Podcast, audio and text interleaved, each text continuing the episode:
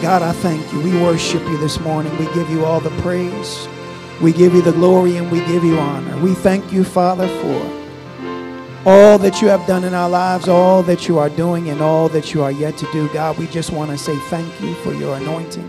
We thank you for your presence. We thank you for the destruction of yokes in our lives, the removal of burdens. Right now, in the name of Jesus, if you're sick in your physical body, I release healing over you right now in the name of Jesus. I decree and declare over your life right now in Jesus' name that you are healed by the stripes of our Lord Jesus. By your blood, by his blood, you are redeemed in Jesus' name. And he is touching you right now wherever you are, and he is driving out that sickness, that infirmity, and that disease. He's causing it to go from your physical body right now in the name of Jesus. And I release you right now from your infirmity in Jesus' name. I command it to go from you in the name of Jesus. And I release your, your you into your healing, into your deliverance right now. Receive it in Jesus' mighty and matchless name. Hallelujah. God, we thank you this morning. We worship you. Hallelujah. While we're in his presence right now, I want to release a blessing over you, your family, your friends, and your loved ones. I want you to lift your hands to the Lord and I want you to receive it. Hallelujah. I decree over your life right now in the name of Jesus. And I don't want you to ever forget it that you are blessed and that you can't be cursed. For Christ, He has redeemed you from the curse by becoming a curse for you.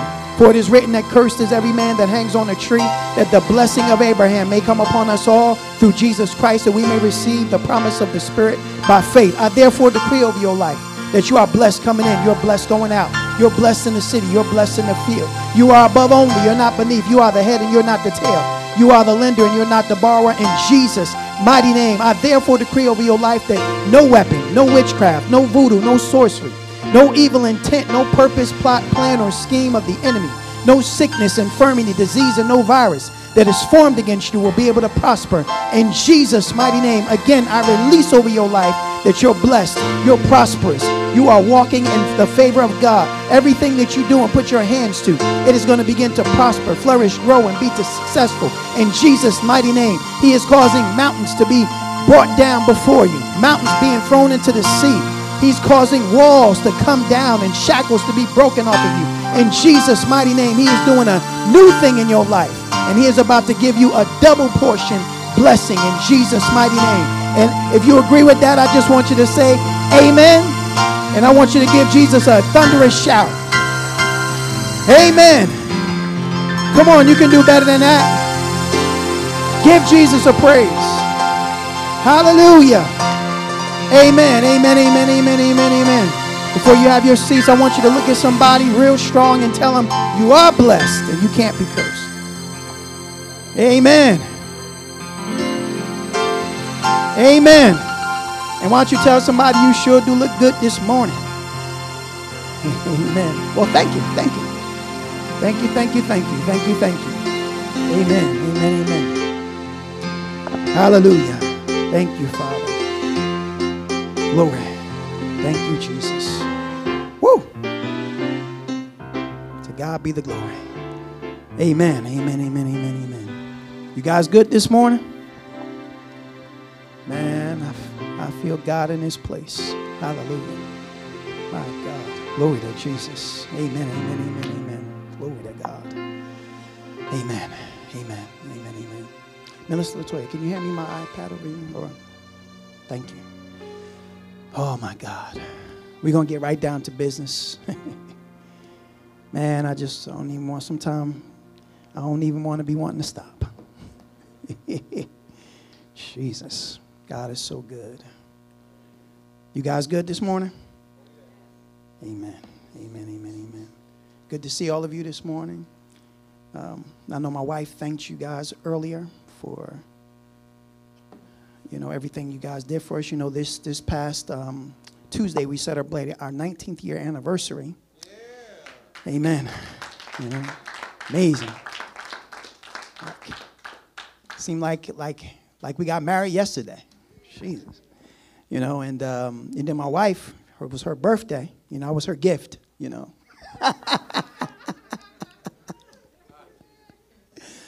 so my wife, she had her birthday, so we had a great time, and um, you know, we just we just had a beautiful time, beautiful beautiful week. This week was just a beautiful week.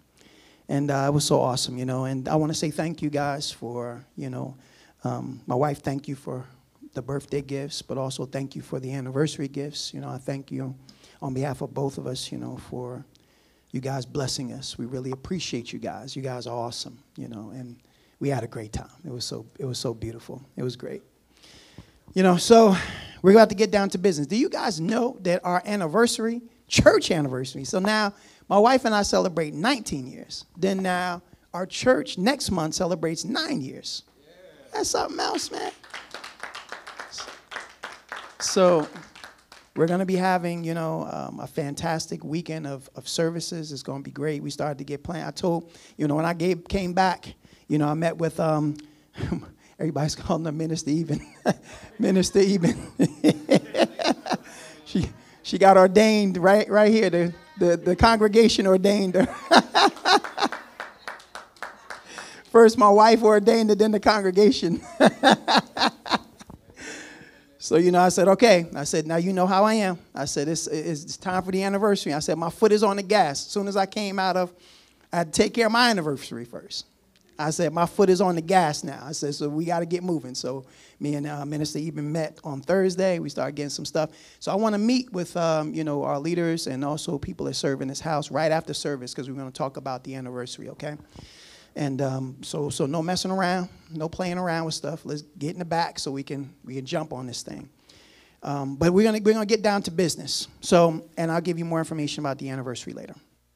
So, if you have your Bibles, if you need a Bible, raise your hand. If you have your Bibles, open up to 2 Peter chapter one, verse three. And um, did you guys know that? Um, what was that? She won.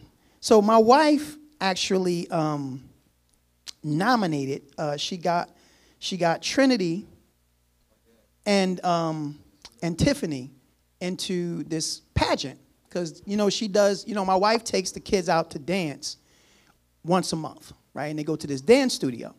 So you know, the the people came to my wife and was like, "We want to, you know, try to get we want to get the two ladies into this pageant." You know, so Miss Newark, is that what it is? Miss Newark USA, Miss Newark USA. So Trinity won, and then Tiffany was the first runner up. Is that awesome or what? Miss Newark USA. Isn't that awesome? I'll show you guys pictures later if you want to see, but they look so beautiful. They look so beautiful. So they, they, I'm just so proud of them, you know. Kids, they grew right up here in this church. And that's up, man. Crazy, man. Miss Newark USA. Ain't that awesome? So yeah, so that was great. I thought that was a real tremendous blessing. So you know, my wife does a great job with the kids, man, and, and um, man, you know, and and what an opportunity, right? It's crazy, you know, something like that would happen. Only God could do that. You know, she's down there, you know, taking those kids to dance, and they say, "Oh, we want to get them in this pageant," you know, and then and then they win. That's so awesome, man. So I got really blessed by that. So anyway, all right, Second Peter chapter one, verse three. Last week, I began to start a message on um, principles of financial breakthroughs, and I'm doing part two today. And um, so last week, I began with this scripture, 2 Peter chapter 1, verse 3. It says, God's divine power has given us everything we need. I like that.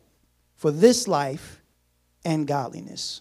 Now, see, did you know that God has given you everything that you need? You're lacking nothing. You got everything on the inside of you need right, right now to be successful in this life and to live a godly life. So you have everything you need. You know, God has left us with His Word, which contains all of the principles, all of the promises of God. He's given us everything that we need to live a successful life and a godly life. And He's also given us His Spirit that empowers us to be able to live this life and walk this walk out.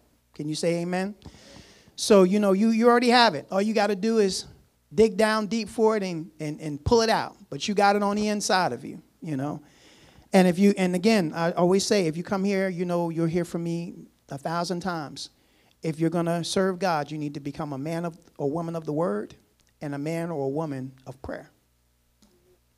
And if you do, then that's spiritual balance. And if you do those two things, you will live a successful life if you apply the principles that God leaves in His Word for you. Because the bottom line is this the Word of God will work if you work it. It'll work if you work it.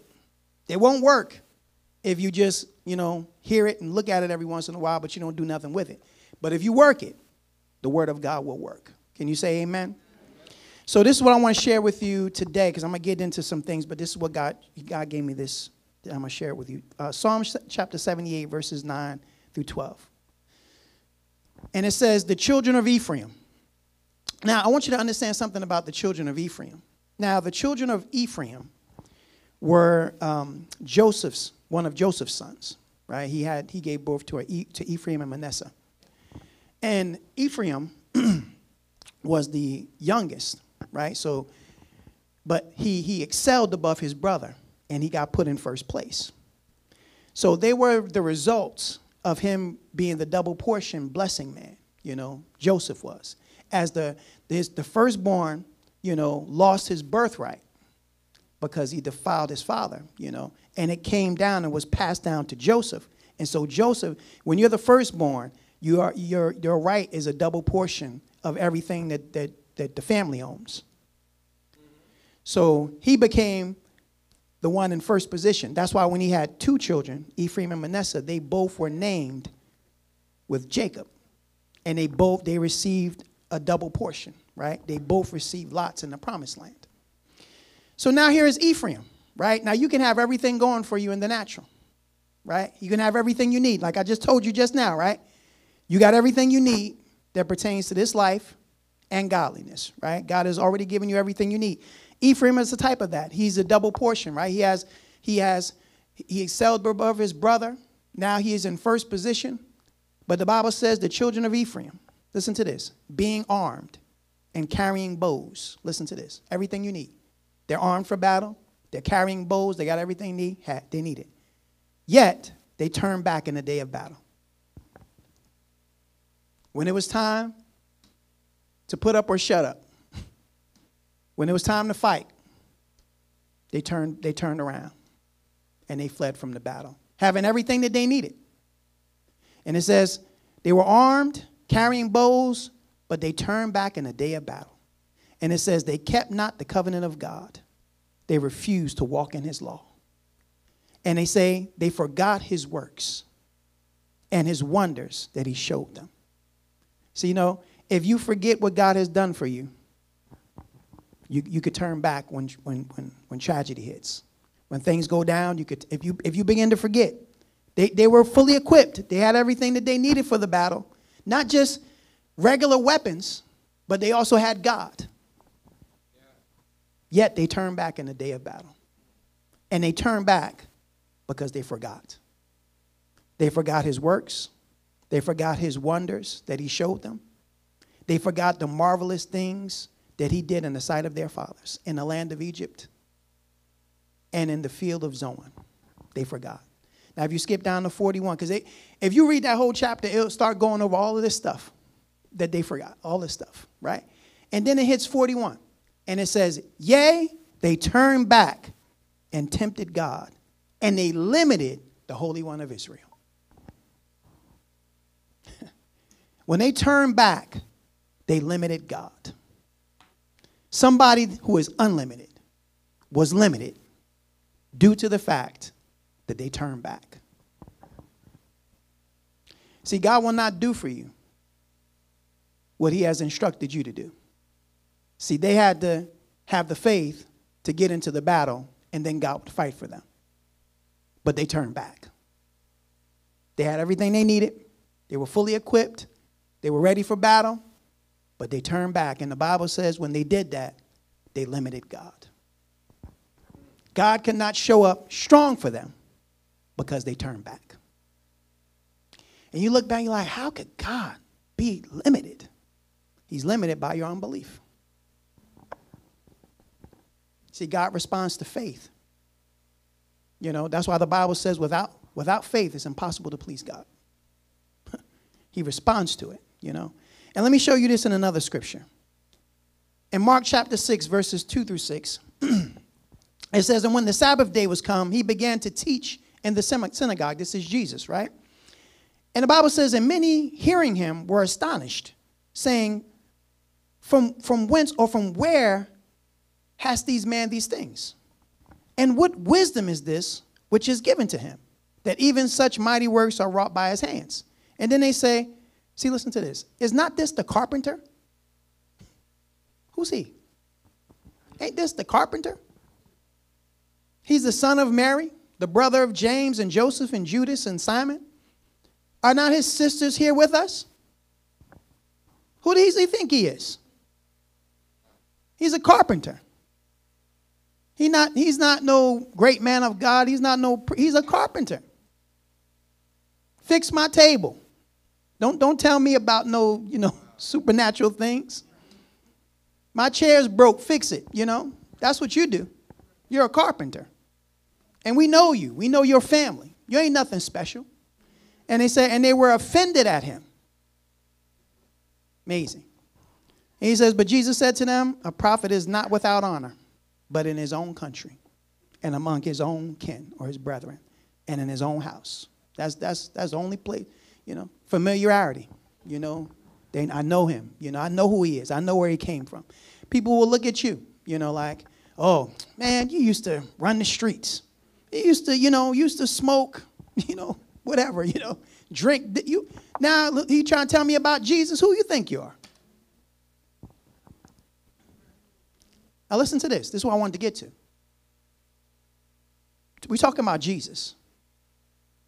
We're not talking about some corner preacher. We're talking about Jesus, the Almighty God in the flesh, with unlimited power. I mean, we see him, we read through the scriptures, he's casting out devils, he's healing the sick. I mean, there's nothing he can't do. The Bible says, and he could there do no mighty work. Jesus.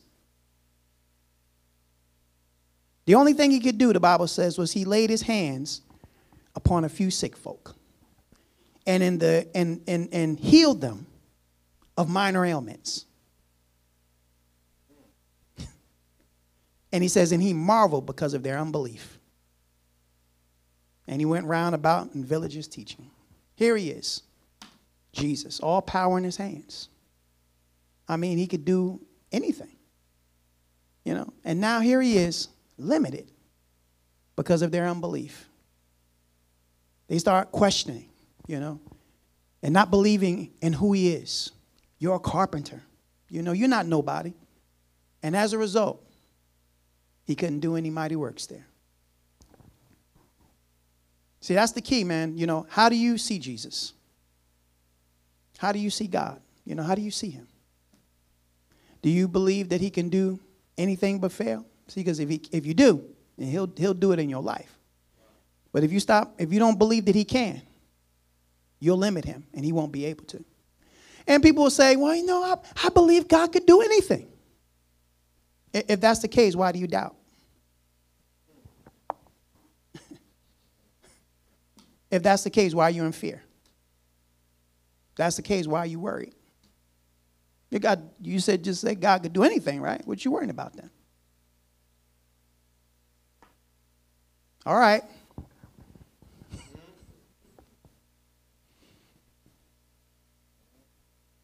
Jesus could there do no mighty work the only thing he can do is just lay hands on a few little sick folk that had minor ailments. Oh, you got a headache? Let me pray for you. Nothing major, just minor stuff, you know, like headache, you know. Oh, you stubbed your toe? Let me pray for you. you know, nothing, nothing big, no big stuff. Because their unbelief, I mean, it just limited the power that he had and that he possessed. And he's just looking for somebody that got faith. And if somebody got faith, they begin to pull on that power that's on the inside of him. Here he is, Jesus. He's walking. Every, the Bible says everybody's, they're all around him. The, the, the Bible says they're thronging him. I mean, they're all around him. Crowds of people. One woman gets on her hands and knees, begins to crawl towards Jesus. It has an issue of blood. And she just she just touches him.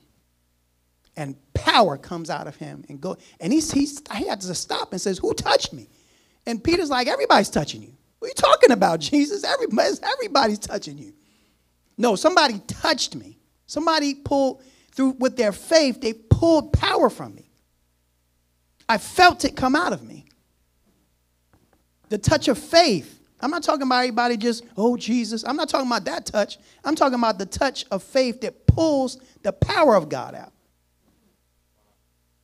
this is not my message. I don't know what's going on with this, but this ain't my message at all. I'm trying to go somewhere else. But that is, I mean, she pulled the power out of him. And immediately she's healed in her body. Crazy, man. You know, God told me one time, He says, I will meet people at their level of faith. you know, the woman with the issue of blood felt like she needed to touch him and she touched him, right? Then the man that Jesus was going with this man at the time. And he says, if you would come and lay your hands on my daughter, she'll be, I know she'll be healed. So he was going to lay his hands on her.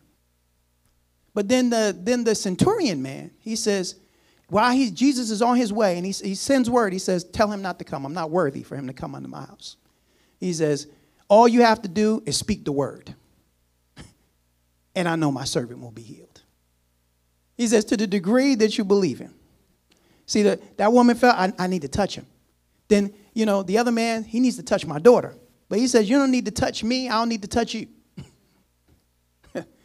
Just speak the word.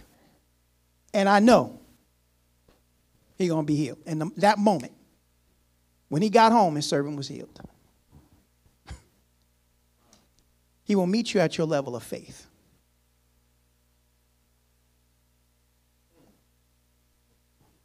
because he has unlimited power. But we limit him through doubt, through worry, through unbelief. These guys ready to go, man. They got, they got everything in place. Everything but faith. Bows, shields, swords, everything but faith. and as a result, they limited God. So I wanted to start this message today just by simply saying, don't limit God. Don't limit God. Don't limit God by unbelief. Don't limit God by doubt, doubting, by worrying, by being in fear. Don't limit God. God can do the impossible in your life if you believe that He can. So, anyway, like I said, man, that's not my message, man. I'm, I messed up my whole message. but I know that was God. God was definitely speaking. You know, we needed to, we needed to hear that. You know, but but but don't limit God. You know, so uh, you know today I'm talking about the principles of financial breakthroughs, but you can't limit God in any area of your life. You know, don't think that you're going to be poor forever. Don't think you're going to be sick forever. Don't think that you're going to be depressed forever. Don't God can turn any situation around that you're currently going through. Today I just so happen to be talking about financial breakthroughs. And don't limit him in that area either but don't limit him in any area. So, anyway, last week when I began to speak about this, I began to talk about, you know, the principles of God, and I talked about the seed principle, which I believe is one of the most powerful principles ever established. And, um, and we see in Galatians chapter 6, verses 7 through 9 in the message version, it says, be be not deceived or don't be misled. No one makes a fool of God. What a person plants or sows, he will harvest or he will reap. And it goes on to say the person who plants selfishness, ignoring the needs of others, ignoring God, harvests a crops of weeds, crop of weeds. All he'll have to show for his life is weeds. Jesus. But the one who plants in response to God, letting God's Spirit do the growth work in him, harvests a crop of real life, eternal life. And it goes on to say, let us, let us not allow ourselves to be, be fatigued while doing good. And he goes on to say, at the right time, we will harvest a good crop if we don't give up or if we don't quit or faint. You know, so I, was, I started to talk about the fact that we need to begin to sow the right seeds. If you want to become financially independent, it starts with sowing the right seeds. You know, and anything in life, it, it, starts with sowing the right seeds. Whatever seeds you sow is going to become a harvest one day. you know, whatever seed. And he says, if you begin to sow to your flesh, anything that's born of the flesh will eventually rot and stink. It'll die. Anything. So that's why you don't sow to your flesh. But if you sow to the spirit, it'll be eternal. Can you say amen? So I started talking about some of those seeds that we need to sow, and I stopped at the seed of faithfulness in little things. Now you remember that? I said, if you sow the seed of faithfulness in little things, you reap a harvest of great things. And in Luke chapter 16, verses 10 through 12, it says, He who is faithful in a very little thing is faithful also in much. And he who is dishonest and unjust in a very little thing is dishonest and unjust also in much. Goes on to say, Therefore, if you have not been faithful in the case of unrighteous mammon or money or possessions, who will entrust to you the true riches? And then it goes on to say, And if you have not proved faithful in that which belongs to another, whether it's God's or man, who will give you that which is your own? That is, who will give you the true riches. So, with that being said, you know, you have to, we start with faithfulness. You're not going to be, God is never going to give you more if you can't prove yourself faithful over what He's already given you. God always give you a little to start off and give you a little bit of money, right? Give you a little job, give you a little hoop ride car, you know, give you a little apartment. He'll start you with a little, and then he'll, he'll, he'll see how you handle the little bit he's given you. And then if you prove yourself faithful in a little thing, then he'll begin to give you more. So he says two areas primarily we need to learn how to be faithful in how we handle money and how we handle something that belongs to someone else. If you can't handle money well, you're not going to have more of it. And if you cannot take care of something that belongs to someone else, God's not going to give you something that belongs to you. I'm going to tell you something. you know, before we had a house, my wife and I took care of every apartment that we were ever in. We took care of it like it belonged to us. We didn't, we didn't mess it up. And when we left, we fixed it back to the way it was before. We didn't have to worry about them saying, oh, you didn't do this, you didn't do that. No, we took care of that place. And we fixed whatever was damaged. We did it. We took care of it because we treated it like it was our own. Because I, cause I, we know the principle of being faithful. If you can be faithful over something that belongs to someone else, you know, somebody lets you borrow your car and you start rolling over potholes. you know, and you you know you messing it up and stuff like that, and leaving McDonald's bottle boxes in there and stuff like that. God, I want you to bless me with a car, right? So, so now I'm gonna bless you. You can't can't even take care of something that belongs to somebody else. I'm gonna give you something that belongs to you. Tear an apartment up, you know. T- you working on a job, you, you oh God, give me a business, and you you don't do your job well. He says, I'm a I'm not going to do that for you because I don't want I don't want you to reap what you sowed.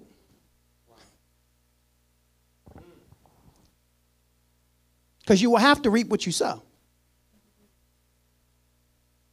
So I talked about that last week. Today I want to talk about the second thing that we learn, need to learn how to sow seeds in. And Minister Chas, thank you. That is sowing the seeds of diligence. Sowing the seeds of diligence. In Proverbs chapter 10, verses 4 through 5, it says, in the, in the King James, it says, He becometh poor that deals with a slack hand, but the hand of the diligent maketh rich. And the Amplified, it says, Poor is he who works with a negligent and idle hand, but the hand of the diligent makes him rich. And it goes on to say in verse 5 He who gathers during summer and takes advantage of his opportunities is a son who acts wisely. But he who sleeps during harvest and ignores the moment of opportunity is a son who acts shamefully. Now, in Proverbs 12, verse 27, listen to this. It says, The lazy man does not catch and roast his prey, but the precious possession of a wise man is diligence. Why? Because he recognizes opportunities and seizes them. So let me talk about this real quick. So, bottom line is, I know this. Many people want to become wealthy. But the bottom line is this wealth is not obtained by hoping, wishing, and not even praying for it. Wealth is primarily the result of diligence. Primarily.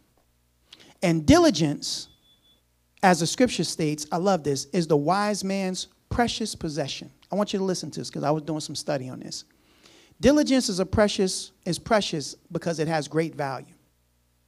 The valuable thing, however, needs to be taken possession of.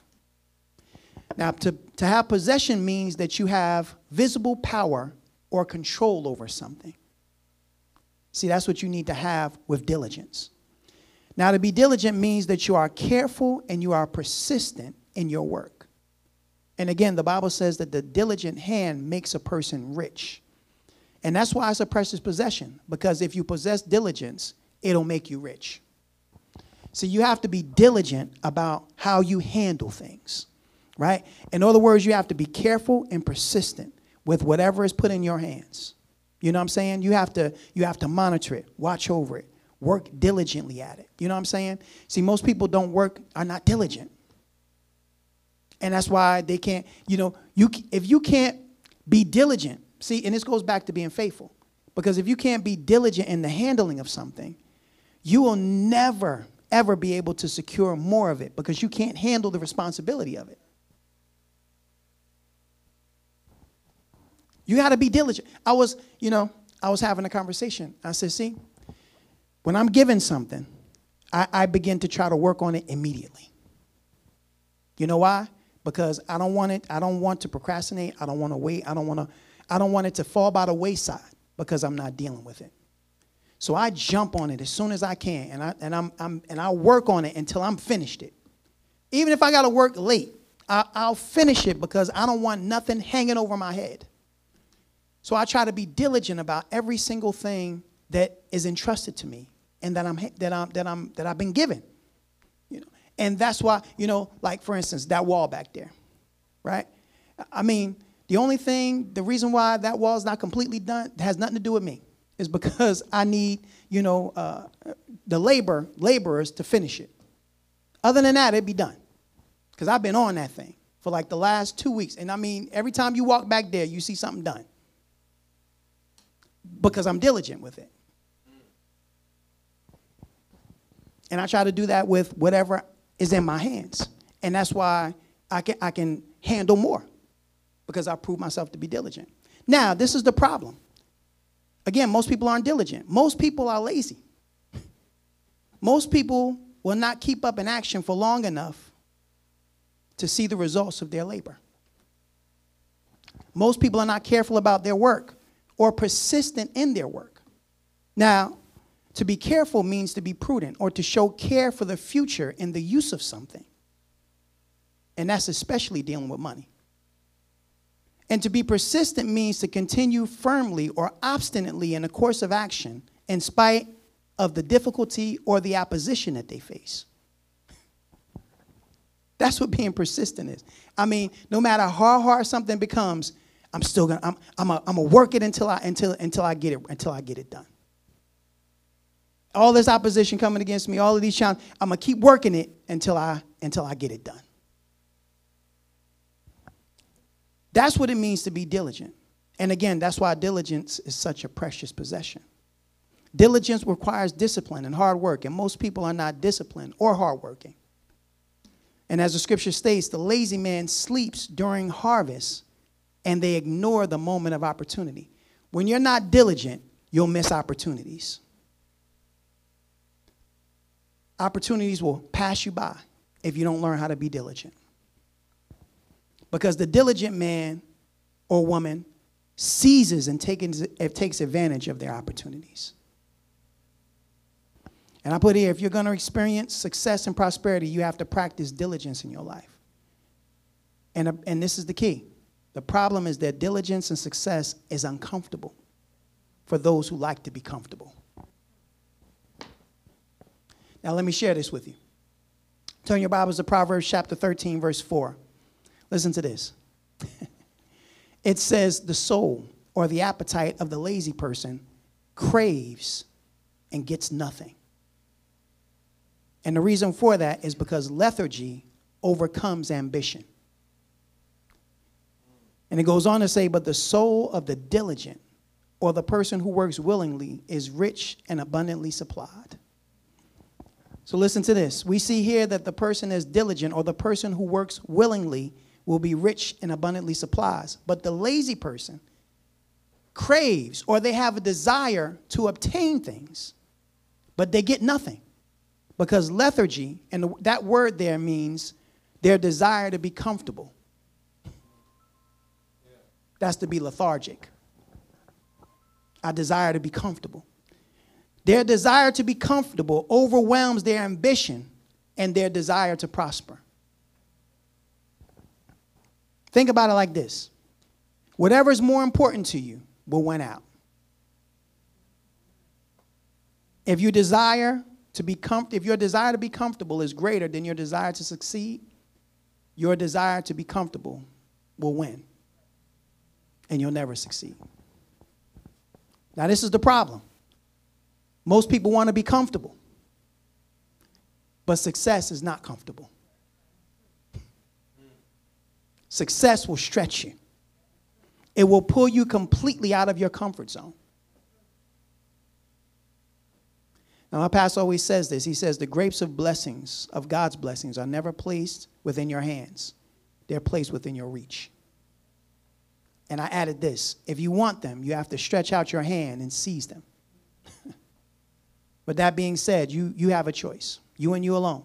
You can stay comfortable and live in mediocrity, or you can step out of your comfort zone and start traveling the road that leads to success. It's up to you. See, when you want to be comfortable, success will always be out of your reach because you cannot be comfortable and successful at the same time. You got to work it, man. You got to work it. You want to be successful, you got to work it. You ain't got no time to put your feet up. you got to you got to work it. You know what I'm saying? You got to work it. And you know, people will look at where you are and they be like, you know, if you're a person that'll work it, they be like, wow, you know, I want to be there. Well, you can be there if you work it if you if you work it, you could get there. But most people they want to be comfortable. They want to relax. Well, everybody is up. You know, I used to watch this guy, you know, on TV, and he said, "I get more done at 8:30 in the morning before you do all day." I said, "I know that's right." I mean, up early, rocking it. But most people don't want to put that work in. And as a result, they don't become successful. You got to be diligent. It is the diligent hand that maketh rich. You know, and we all have to learn that lesson of diligence if we want to become successful in life. You don't just arrive somewhere. you know what I'm saying? You know, it was a long, you know, somebody say, oh man, you're like an overnight success. and, it was a long night. That's the if that's the case, it was a long night, brother. you know, because you know, you see somebody out the blue, you're like, wow, you know, they're just like, and it's like, man, they've been working like a dog for the past 10 years. and now they're and now they come forth. But it's the product of everything that they, they did when people, you know, weren't watching. Or when people could care less who they were or, or didn't know who they were. Then one day they're they're doing great things like, wow, where did happen? Where this person come from? They've been working like a dog for the past, you know, 10, 15, 20 years trying to get there. And now it, it happens. Diligence. And that's why I said, you know, see, people won't keep up in action long enough to see the results of their labor. They hit the ground running, you know, and they, they do it for, you know, a couple of weeks, a month, something like that, you know, and then they run out of gas because it's not working fast enough. You know, they're not seeing, you know, they say most businesses, they fail within the first five years. So you got to work, I mean, you got to work it at least five years. I mean, like, you know what I'm saying, to, to see any kind of real success. But most people don't work it for five minutes, you know? It's an idea. It's, a, you know, it's just a great idea, you know? So we got to be diligent. You want to be successful, you got to learn the lesson of diligence. And you know, diligence in, in what? You know, I've learned this year. You know, this year, God spoke to me in the beginning of this year, and He said this to me. He said, If you want to become better than what you are right now, then you need to learn more. You need to educate yourself. He said, What you know right now has gotten you to where you are right now. He said, That's good. But if you want to go further, you need to learn more.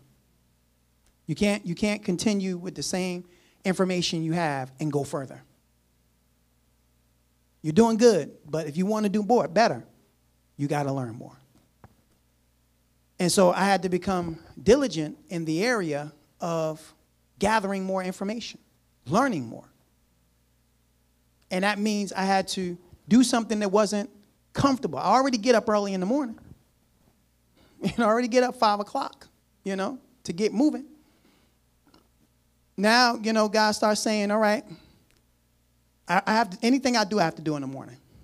Because after I'm done with work, I can't do I can't, my mind can't handle nothing else. So I'm done. So whatever I can gotta do, I gotta do it in the morning. I gotta do it early. You know. So I had to carve out uh, 30 minutes to an hour in my early morning schedule in order to begin to study. Now, I took three months to study for a test that I, that I needed. I got my, I told you guys I got my certification as a housing counselor. I took three months at the end of the year and I, and I, I just studied, you know, every day. And then I took the test and I passed it, right? Then God said, okay, you need to start studying this. So I was in the, I was in the, uh, I was in the groove. So I just kind of kept on going. But he said, This is my year to acquire information that's going to help me get better. And in Proverbs chapter 10, verse 14, in the message version, it says, The wise accumulate knowledge. And it says, A true treasure. Knowledge is a true treasure. And it says, Know it alls just talk too much. A sheer waste.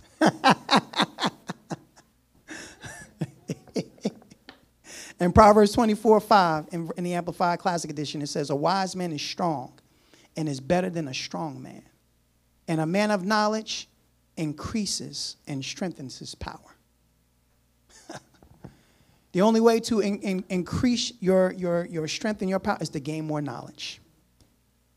And a wise, a wise man, he continues to learn. We, are, we, we, we have to get to the place where we never stop learning. Never think you know it all. Never think you know everything, because you don't. Nobody knows everything. You know, and there's always more to learn. There's always further to go. And if you want to get better and go further, you're going to need more information. You don't have everything you need right now to go as far as you would like to go. And the bottom line is how do you acquire more knowledge? Well, first of all, knowledge is defined as having the facts, accurate information, and skills acquired through experience and through education. One, you have to determine what do you want to be knowledgeable in. Because at some point, we have to make a determination, you know, we, we, there's no way we can learn everything, single thing in the world, right? So you have to learn, determine what you want to learn, what you want to be learned in, right? There's, and you have to determine what you will be all right with remaining ignorant in. you can't learn everything. You know what I'm saying? Like, for me, you know, I probably could get on, I probably can get underneath my car, and more than likely, I could change my oil. I could do all that stuff. I'm sure I could, but I don't. Not because I can't. I don't want to. I don't want to be knowledgeable in that area. I give it, and some people love it. Chad said he loves it. See that that then you do it. You know what I'm saying?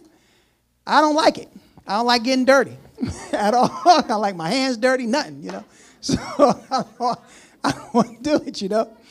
So, you know, I take it to somebody, my mechanic, and I let him do it. And I pay him. I'm willing to remain ignorant in that area. but there's some areas I can't afford to be ignorant in.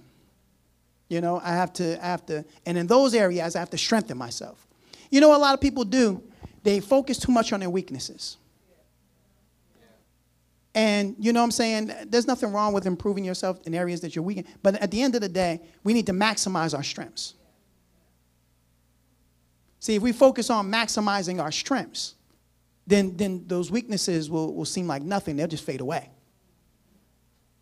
Maximize your strengths. What are you good at? And become better in that.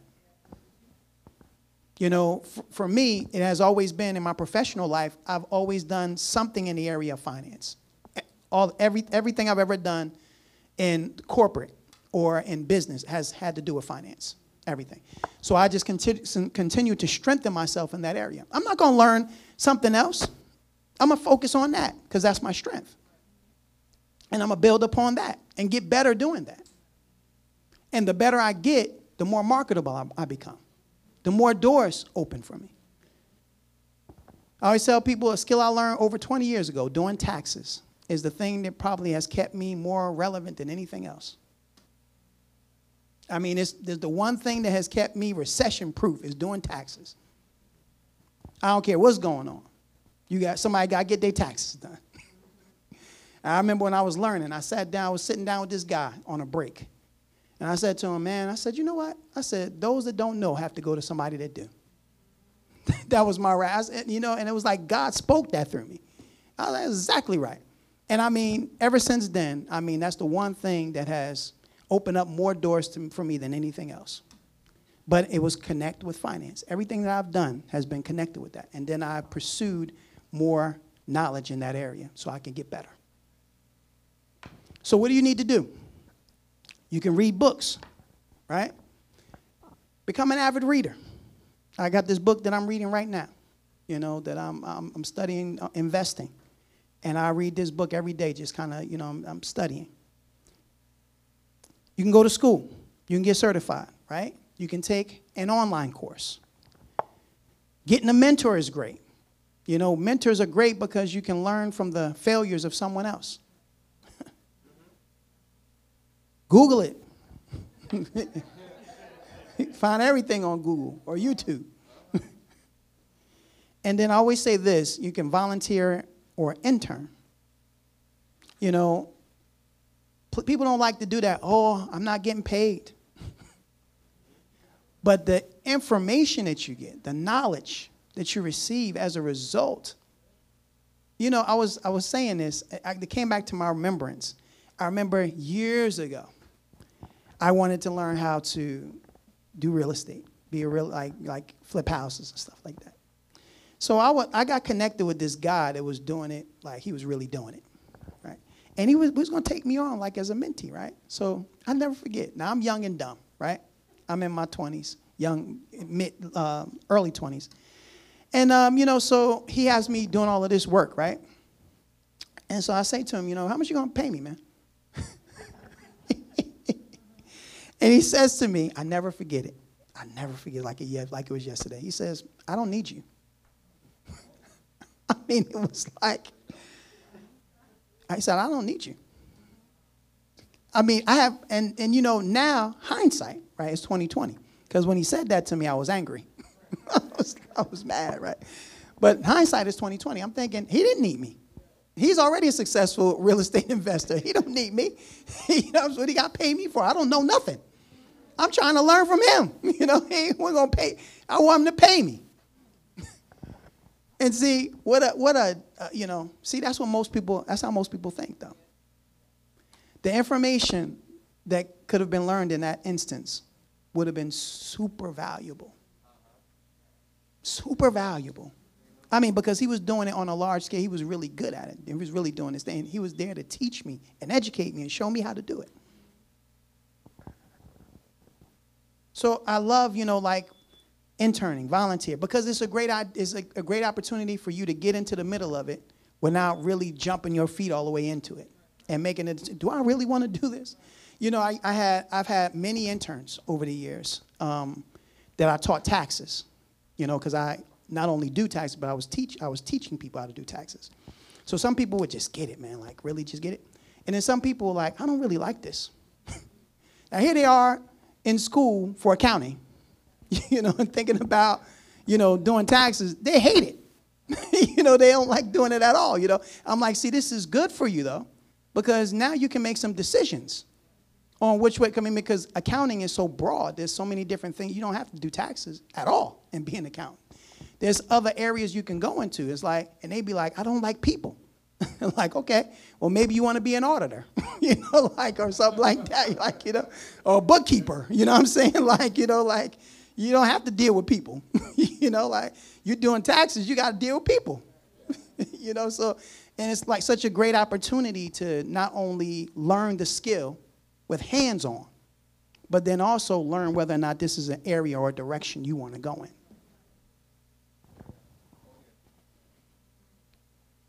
So you got to acquire more knowledge. If you want to do if you want to become successful, you have to acquire more knowledge. The more information you have, the more power is available in your hands. But let me go a little bit further, and I'm going to end after this because I, I got to close. It's crazy. Now you have to take that knowledge and you got to sow it. In other words, you have to do something with the knowledge that you've acquired. Once you get it, you got to do something with it. See, I know a lot of people that got head knowledge, but that's it. They don't do nothing with it. They know it. You know, oh, yeah, I know that. Do you know that? Yeah, I know that. But they're not doing nothing with it. You got to take what you know and you have to apply it. And that is the definition of wisdom, by the way. Now, in Matthew chapter 7, verses 24 through 27, and this is again Jesus speaking, he says, Therefore, Whosoever heareth these sayings of mine and doeth them, I will liken him unto a wise man. See, if you hear what I'm saying to you and you do it, not just hear what I said, but if you hear my words and you do them, then I will liken you unto a wise man, which built his house upon a rock. And the Bible says, And the rain descended, and the floods came, and the winds blew and beat on that house, and it did not fall, for it was founded upon a rock. And then he says, And everyone that hears these sayings of mine and doeth them not shall be likened unto a foolish man. And the Bible says he built his house upon sand. And the rain descended, the floods came, the winds blew, same thing beat upon the house. But this time it fell. And great and complete was the fall of it. My God, man. See, if you do what you know to do, then you'll be considered a wise man or a wise woman. But if you don't do what you know to do, then you'll be considered foolish. You got head knowledge.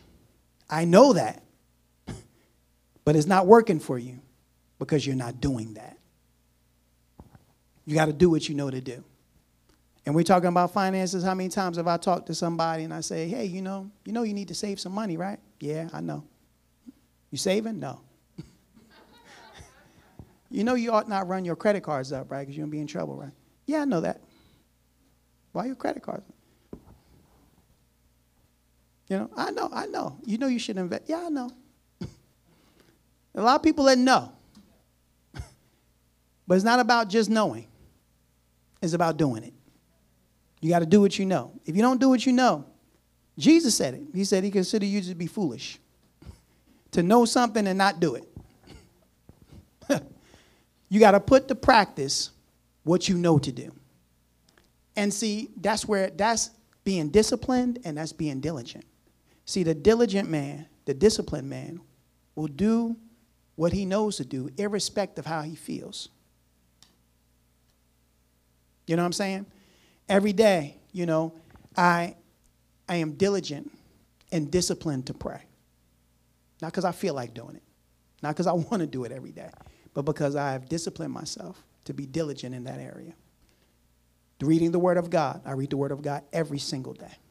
When I was on, when my wife and I was on vacation, before I spent a minute with her, I spent it with Jesus. And we're on vacation. Like when I finish, but she's doing the same thing. you know what I'm saying? It's not like she's not waiting for me. She's serving, she she praying too. You know, so we're in our separate areas. You know, that's why we we rented a house. so you you do over there, I'm be over here. You know, so it was like out of each other's way. You know, she did her thing. You know, spent time with Jesus. I did my thing, spent time with Jesus, and then we came together and we had a good time. you know what I'm saying? You know, I don't go on vacation from God. You know, just because I'm on vacation. Oh, God, you understand. I don't need to spend no time. No, uh-uh. You don't understand nothing. Come on, come on. come on, spend time. You want to continue to enjoy all these blessings? Come spend some time with me before you get, then you can spend time with her. you know what I'm saying? You know, you, you not mess around, not spend no time with God, then we be arguing. Because I ain't spend no time with God. now, now, now the anniversary's ruined, you know? Spend time with me, you know. I get you right, I get her right. And then you'll come together. Have a good time. So you see, but you have to be, see, but you gotta be disciplined. You gotta be diligent. You know, and know these are my principles. These are my, this is these are the things that that that I do every day. You know, I was telling somebody, you know, see, if you can, if you can put together, like, it's like a recipe. Like if you've ever cooked anything, right? once you learn how to cook it right, if you do it like that every time, it'll come out the same way every time. And you know, like I was talking about this salmon dish I make, and it's like, man, I season that baby, I put it in the cast iron pan with seasoned oil, 15 minutes on 450. It's perfect. I mean, it's not, it's not, you know, it's not too, it's not underdone, it's not overdone. It's perfect. Like, I mean, you put your, it'd be like, whoa. I'm telling you. I mean, it's perfect. Right? And so now I got it down now. Right? I had to play with the, I had to play with the temperatures. I had to play with the times. Right? How long? You know, I had to play with that a little bit. Once I fix 15 minutes. Exactly. Not 16. 15 minutes. And I got to pull it out because I don't want, because I mean, that, that salmon will dry out on you quick. 15 minutes. I pull that baby out. It's perfect. If you can do that with your life, right? Figure out what makes a successful life. What are the things, what are the disciplines that I need to do on a daily basis to become successful? And you do those things on a regular basis, you're going to be successful. But it's about finding that recipe, putting those things in order and together, and doing them every day. And you're going to create a recipe for a successful life. And see these things right here that I'm talking to you about today being diligent, being faithful, you know what I'm saying? Doing these things. These are things that will lead you to a successful life. Not being lazy, you know what I'm saying? You know, jumping on things, not, not, not procrastinating, you know, staying on top of stuff. I got a to do list every day because I keep things in front of me. You know what I'm saying? I what I do when I know I need to do something by a certain day, I always, I, eat, you know, now I love it because you can email yourself and you can, you can, uh, you can, hey, baby.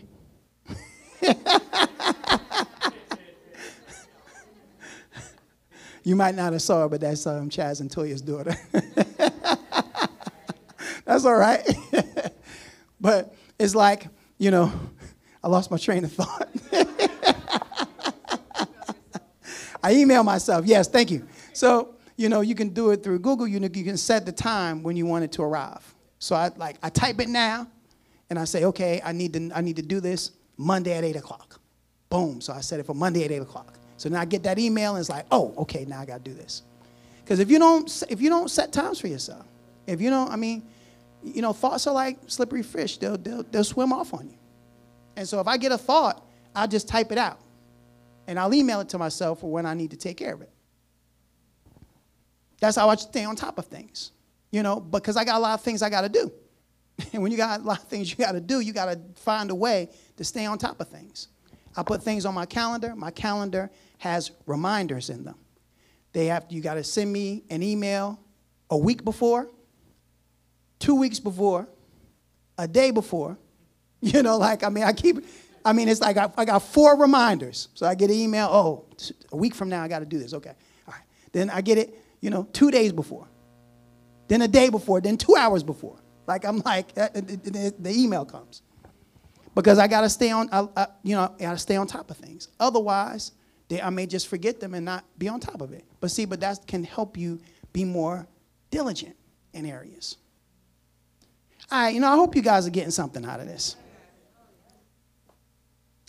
So I'm to get ready to close. But, you know, the Bible says that people are destroyed for a lack of knowledge. But I believe that many more people are destroyed for a lack of wisdom. In other words, they know what to do, they just don't do it. Knowledge, again, is having accurate information, but wisdom is the application of that knowledge, which brings the desired result. With that being said, wisdom, or doing what you know to do, is you sowing knowledge seeds so you can reap a harvest of the desired result. See, if you want if you want to see a harvest of what you're believing for, you got to start sowing today. Start so, you know, when you learn something, begin to put it in practice. It don't happen overnight. Eventually, right? You begin, I tell people you begin saving a little bit of money. Next thing you know, a year from now, it's like, wow, I got money. I mean, like, you know, I know what I do? Every dollar, right, that I got, you know, I, I, I, I just put it away. You know, here it is, what, seven months? I got, I got $500 just in that. just in that. That's not even my regular savings. It's just when I get dollars, if I got dollars in my pocket, I just throw them in the thing. And then uh, $500 I was taking, I was like, wow, I got $500. Like, the year ain't, over. The year ain't even over. Just little, like little habits like that. And the next thing you know, wow, you know, like who can't do that? You, we, we, we blow money like, like, you know, they used to say, you know, well, you know, there ain't no money in the hood. If there wasn't, why is every other nationality moving to the hood and set up business? We are the number one consumers in this country.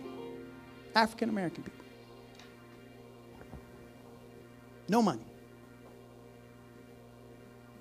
So it's there. You know, if if if I didn't put that money on lottery tickets,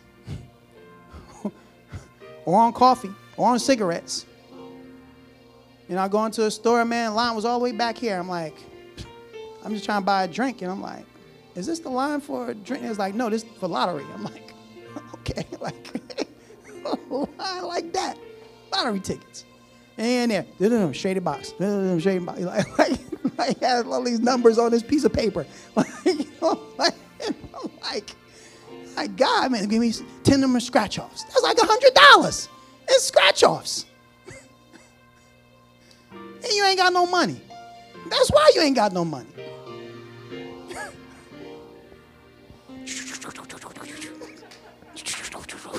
oh, I won $5. you know? $50. and excited. Yeah, you know, I won $10, you know, like cost you $100 to get it.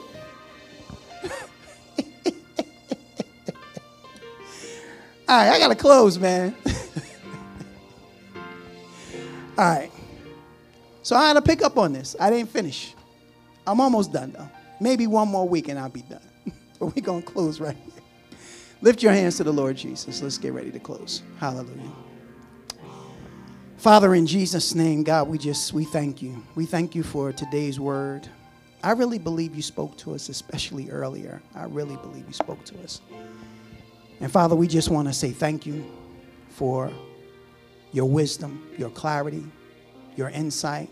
We thank you, Father, in Jesus' name for everything and all things that you're doing in our life, everything that you've done, everything you're yet to do. We are just so grateful and so thankful because you're so good. And Lord, I just pray, Father, in Jesus' name, that everybody here, that they will not be forgetful doers of the word, but they will not forgetful hearers of the word, but that they will be doers of the word. Let us not allow the word of God to go in one ear and out the other. Let us receive the Word of God and then begin to sow the Word of God. Like I said earlier, the Word of God will work if we work it. You know, we have a responsibility to work the Word of God, to use our faith and mix it with the promises of God in order to get the results that you have promised us. And Father, we just, we thank you. We bless you. We give you all the praise. We give you glory and honor, for you are good. and your mercy endures forever. In the name of Jesus. Amen. Now, listen, if you're here today, you've never accepted the Lord Jesus, if you're watching online and you've never done so, or you're backsliding you know you are and you just want to get it right with God, I just want to pray for you wherever you are. If you're here, you can stand up. If you're watching online, wherever you are, just pray this simple prayer. And I just want everybody to do that together with me. I want you to say, Heavenly Father, I thank you for your son, Jesus. I believe in my heart. I confess with my mouth you died for my sins and you rose from the dead to make me right with God. Now, Heavenly Father, I accept the sacrifice of your Son Jesus. Come into my heart. Help me to live for you all the days of my life. In Jesus' name. Amen. Amen. Now, come on, let's just give Jesus a praise. Hallelujah. Amen. All right. All right, we're going to worship God here with tithes and with offerings, special giving.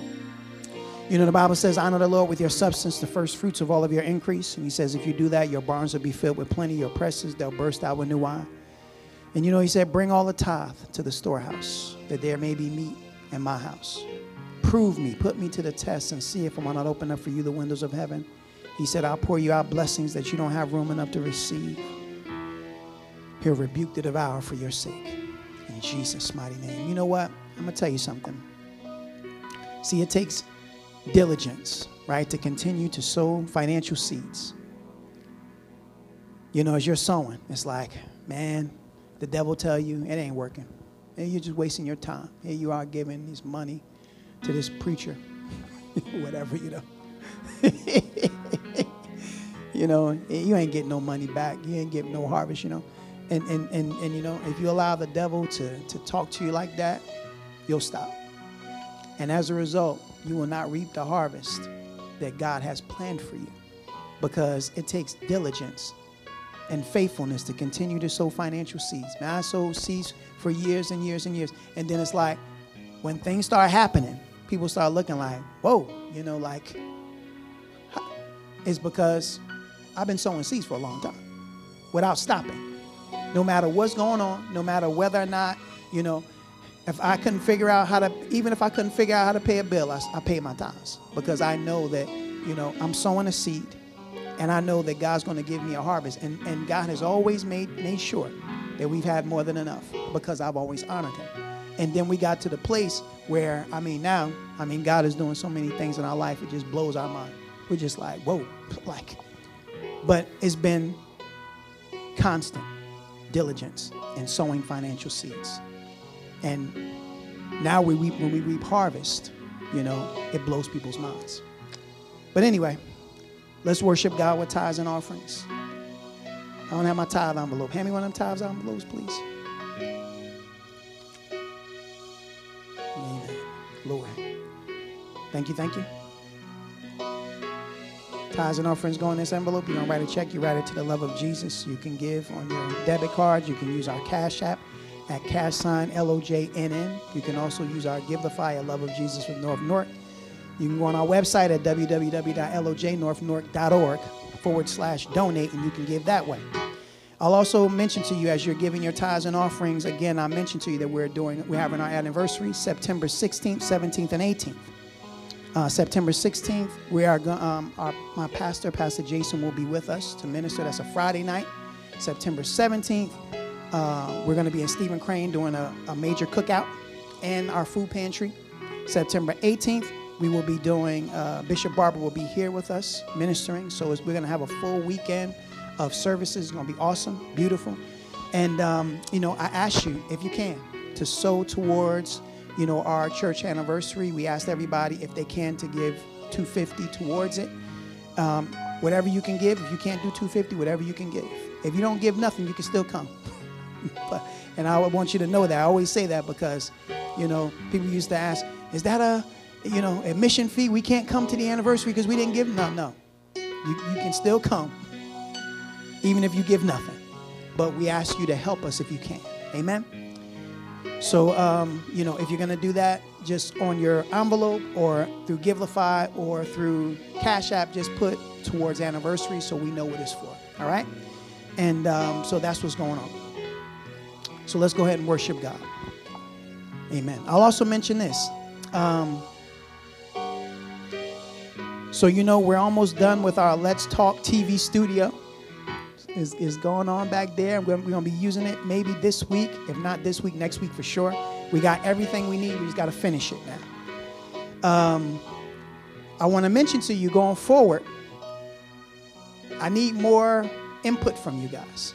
You know what I'm saying? I want to, I need more, you know, more um, topics, questions, you know, the whole nine. When, you know, so if you can help us with that, we really appreciate it. And your support. Well, you should watch it. You know, it's really good. I got good people coming on. Is and um, you know, this past week, my best friend Pastor Todd was on. Man, he did so good. The last two weeks, he was really awesome. He talked about the church. It was fantastic. So, um, you know, you should watch it. You should give us topics that you want to know about. Ask questions. You can you can take the offering up. Go ahead. You know, make sure that you you do that. All right, and you can see either Minister Latoya or Minister Eben and give them that information.